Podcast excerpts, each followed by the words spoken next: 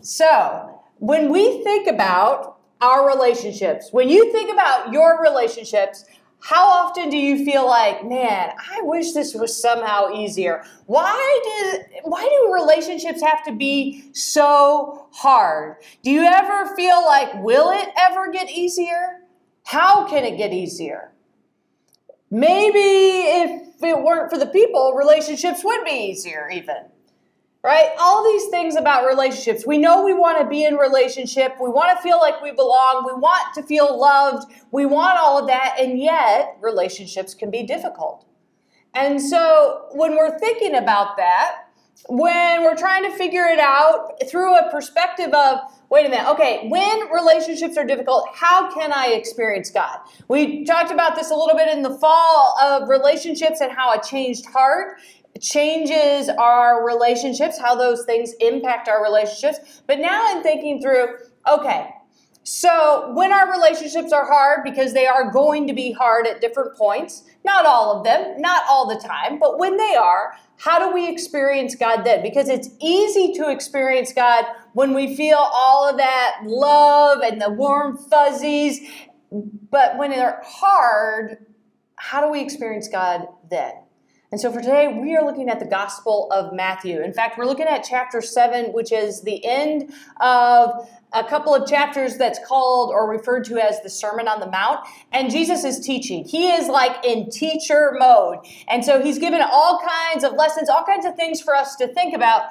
And today, with chapter 7, he like lays it all out there. It's not an easy chapter. And so to just kind of think about that, to know, okay, not an easy chapter, but Jesus is trying to give something. He's really trying to help us. How do we experience God? How do we, when relationships are hard, when they get really messy and difficult?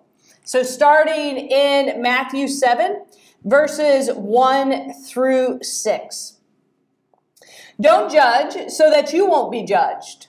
You'll receive the same judgment you give. Whatever you deal out will be dealt out to you. Why do you see the splinter that's in your brother's or sister's eye, but don't notice the log in your own eye? How can you say to your brother or sister, Let me take the splinter out of your eye, when there's a log in your eye? You deceive yourself. First, take the log out of your eye, and then you'll see clearly to take the splinter out of your brother's or sister's eye. Don't give holy things to dogs and don't throw your pearls in front of pigs. They will stomp on the pearls, then turn around and attack you. All right, so those are some really hard, not so easy kind of words to have to deal with. Don't judge so that you won't be judged. None of us like to be judged by others, right? Unless we've entered into a competition, and that can still be kind of difficult, especially if we don't win, right? And so this whole notion of don't judge so that you won't be judged. And it's so easy to slip into being judgmental at times. And yet, here Jesus is like, stay away from it. Because what we do know is we it, the relationship we have does not go well if we feel like we're being judged or if the other person feels like we are judging them so we already know that right okay you know when that happens it begins to make things really really difficult and he goes on it's kind of like You'll receive the same judgment you give. Whatever you deal out will be dealt out to you. You know what? Sometimes if we aren't so if if we aren't very kind, we can't expect kindness in return. If we're judgmental of others, we can't expect others to just be like warm and fuzzy with us. We may receive that judgment right on back. And so here, Jesus is just pointing out like basic things about relationships and how we engage in them. But then he goes on, How can you say to your brother or sister, Let me take the splinter out of your eye when there's a log in your eye? All right, this is the moment where he's like, we got to do a check. We got a self awareness check. That when the relationship is hard and we are going into maybe a moment of judgment, of passing judgment, of saying, I can't believe they did. Why do they keep doing that? Right? And go, wait a minute. whoo, I need a little bit of grace. I want grace for my own life. I need to be making sure that I'm giving grace to someone else. We can't control whether or not someone else judges us. We can't control what someone else says to us, but we can choose to decide to respond, to resist judgment, resisting judging other people by going, you know what? I'm imperfect. I screw things up. I need a little bit of grace. I often need help. And doing that whole self awareness check. So in this moment, we get this go, Jesus going, all right, wait, check yourself. Are you passing judgment? Because that's not going to help things. If the relationship is difficult to begin with, it's not going to go well he goes on, right? You deceive yourself, first take the log out of your eye, and then you'll see clearly to take the splinter out of your brother's or sister's eye. He doesn't mean that you'll actually be able to get to that point, but that when you see clearly, when you begin to go, wait a minute, they're struggling with something, I need to back up for a moment, that all of a sudden we're not trying to take the speck out of their eye, we're actually trying to be an encouragement. We're showing empathy going, you know, something's up. How can I be supportive? How can I be helpful in this time? And then something odd gets said here. Don't give holy things to dogs and don't throw your pearls in front of pigs. They will stomp on the pearls, then turn around and attack you. All right. So here we've had the how do you resist judgment, not only being judgmental of someone else, but also resisting people's judgment and going, you know, um, that's that's not okay. Like I'm I'm not comfortable with that. And here he goes a little bit further on how to resist other people's judgment when he's like, be careful, like don't don't give them who you are. Don't give over. Like this moment of going, if you're to judge me and call me names and say this is who I am, hold up. Because God says, I am created out of love for peace and joy. I belong to God. I am worthy. When we feel judged and like somebody's trying to diminish our worth, Jesus is like, don't let them do that. Don't let them take that. Don't throw that stuff and give it over to them so easily because they're just going to stomp on it a moment of going, resist the judgment of others because those things are going to happen. So, in a relationship where we're feeling that judgment, of going, wait a minute, you can't claim me because I'm already claimed by God. You can't take my worth because my worth is wrapped up in God's. You can't take my peace because my peace is connected to God. You can't take love because I am always loved by God. You can't say, I don't belong. So when we're feeling those things, when we're feeling that judgment of others, going, wait a minute, Jesus gives us a way to, to push back on it. Doesn't mean it's going to be instant. Doesn't mean we're going to get instant relief, but it does mean we are going to push back. We are going to say, no, no, no, no. Whoa. This is who I am. I am a child of God. And that's where our identity is planted. And to give anything else to those who want to use things against us, wants to point a finger in our face, wants to say we are not worthy, we got to go hold up just a second. So think about that. Resisting the urge to judge others, but also resisting taking on the judgment of others is part of how God is with us in the world, is part of how God is working with us. And we get a little more of this with 7 through 12 verses. Ask and you will receive, search and you will find, knock and the door will be open to you. For everyone who asks receives, whoever seeks finds, and to everyone who knocks, the door is opened. Who among you will give your children a stone when they ask for bread? Or give them a snake when they ask for fish. If you who are evil know how to give good gifts to your children, how much more will your heavenly Father give good things to those who ask him? Therefore, you should treat people the same way that you want people to treat you. This is the law and the prophets.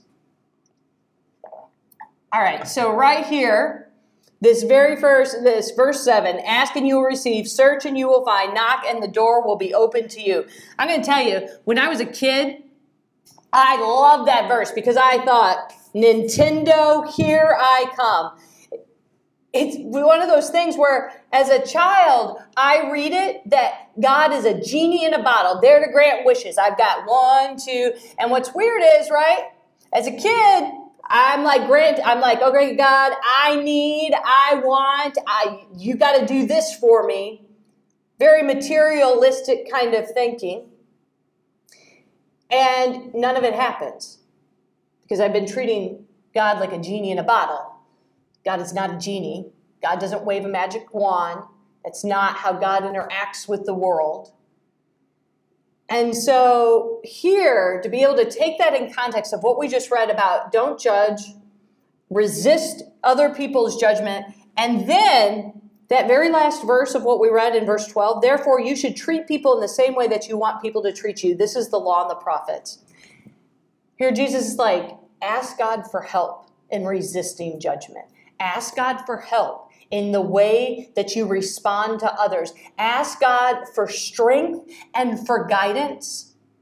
Ask God to reveal to all of us how we can treat one another as we want to be treated. That's what we're guaranteed. That's how God interacts with us. That's how we begin to experience God, is when we go, okay, God, when our relationships are hard, what are we asking for? Because if we're just asking for it to be over or to be done or it to be easier, then maybe we're not understanding how God engages with us how we can experience God is to say, Hey, God, I need some help. I need some guidance. How can I go forward? How can I give some strength? Help me in my response. Help me to resist judgment. Help me to treat another person as I want to be treated. Those are the prayers, those are the conversations.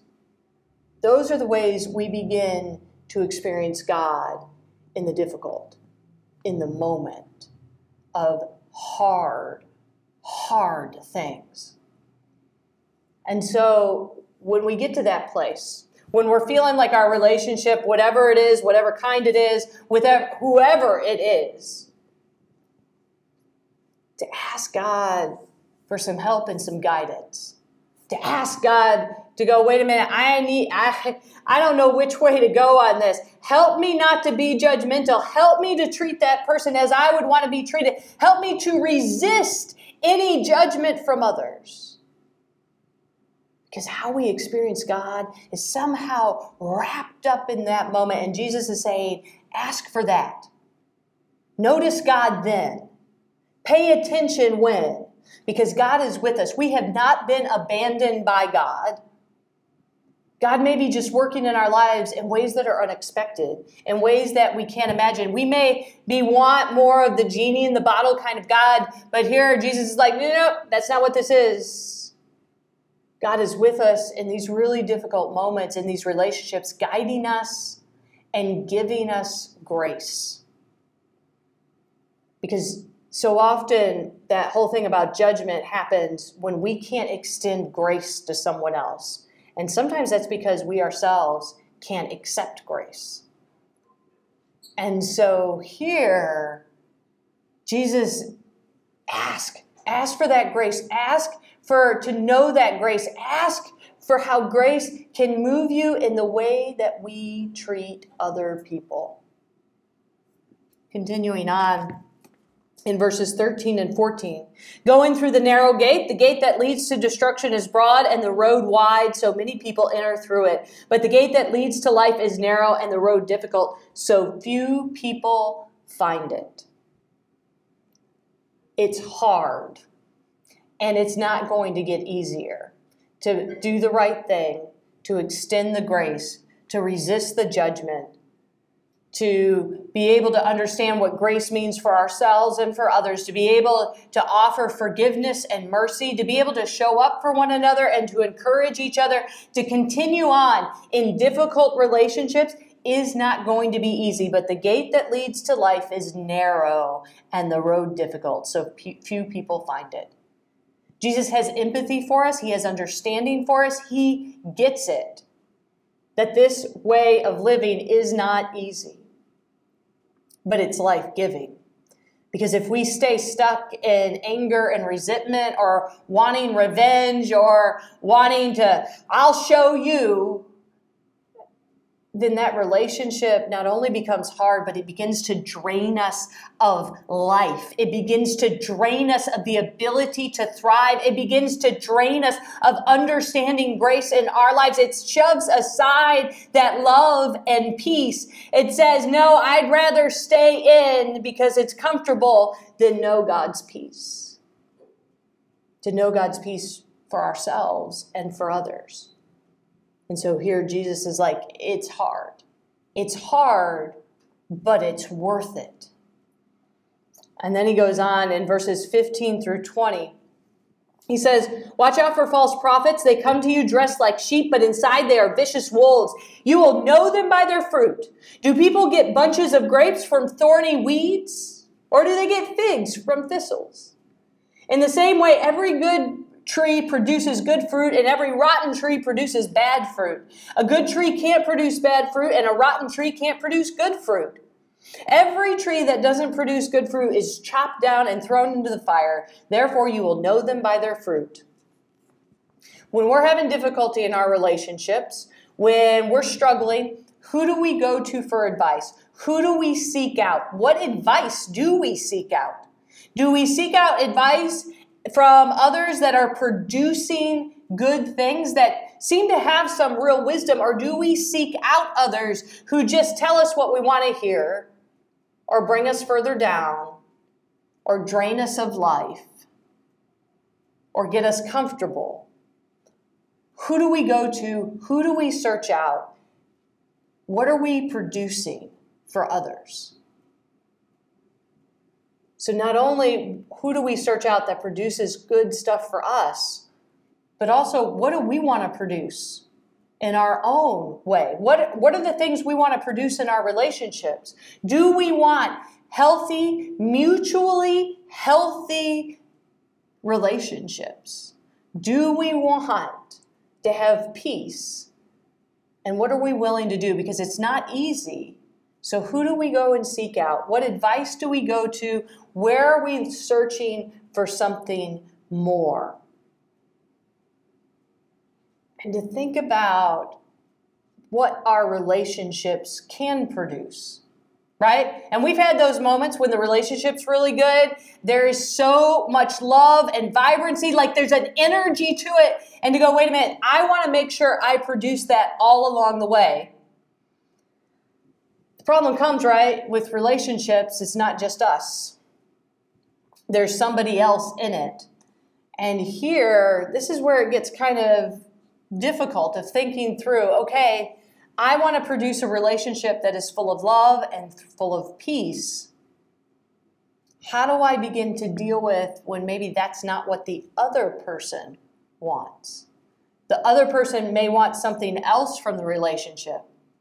Maybe it's a relationship of convenience or of using one another or of I, I just I don't want to be alone? Is it a relationship of convenience? What kind of relationship is it? And what do we want it to produce? And is the other one willing to produce that? And this brings us to the next part of the scripture, which is verses 24 through 27, of getting some clarity on what do we want to produce is where we build our foundation. Where is the foundation in our relationships? Verse 24 Everybody who hears these words of mine and puts them into practice is like a wise builder who built a house on bedrock. The rain fell, the floods came, and the wind blew and beat against the house. It didn't fall because it was firmly set on bedrock.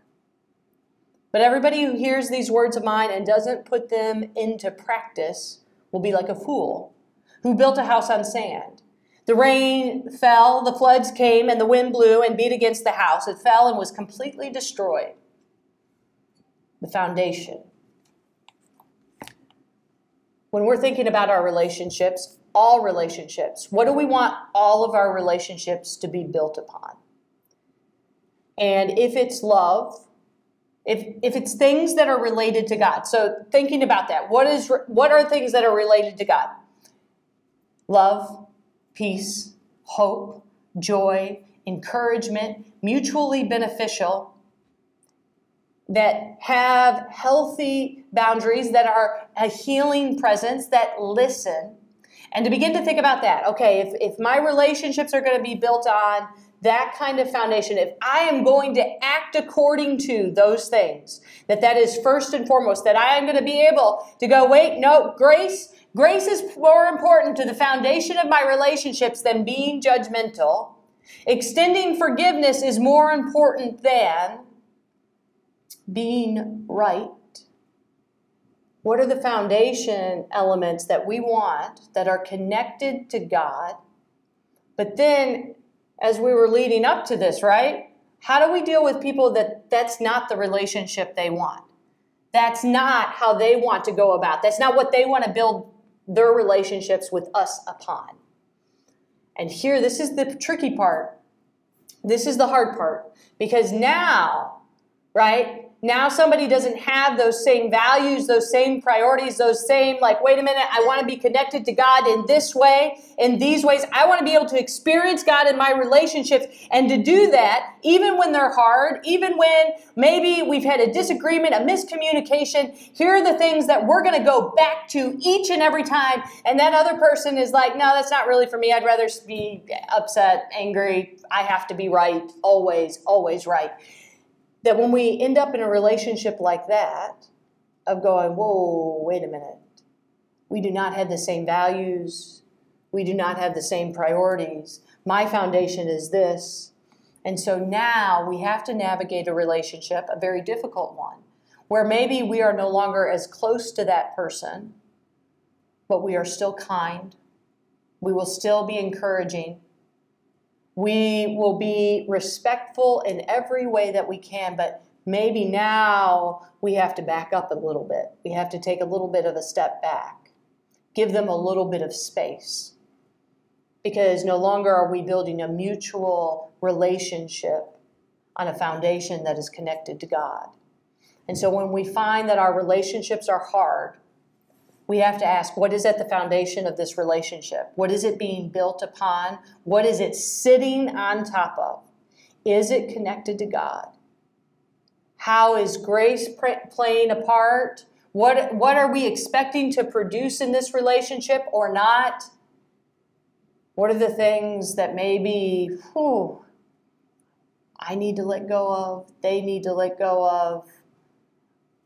But as we know, we only have the chance to let go for ourselves. We can't make someone else do that. And so here we've got that, that kind of push and pull of really doing some big time self awareness, some real deep diving into what is this relationship built on? What do I want it to be built upon? Where is judgment and grace in all of it? Where is God's love in it? How is God at the basis or directing? How are we asking God for help this day? So, as we are challenged by the words of Jesus, may we know that Jesus goes with us. May we know that Jesus had complicated, difficult relationships himself, where he had to navigate, where he had to take a step back, where he had to extend forgiveness. He was, right? Peter, Peter denied him three times, and he still forgave Peter because the relationship was built upon love. And Peter decided that it was built upon love. And so, how will we deal with those relationships that don't want to be on the same plane of foundation, of values? How will we take those steps back while remaining respectful and kind?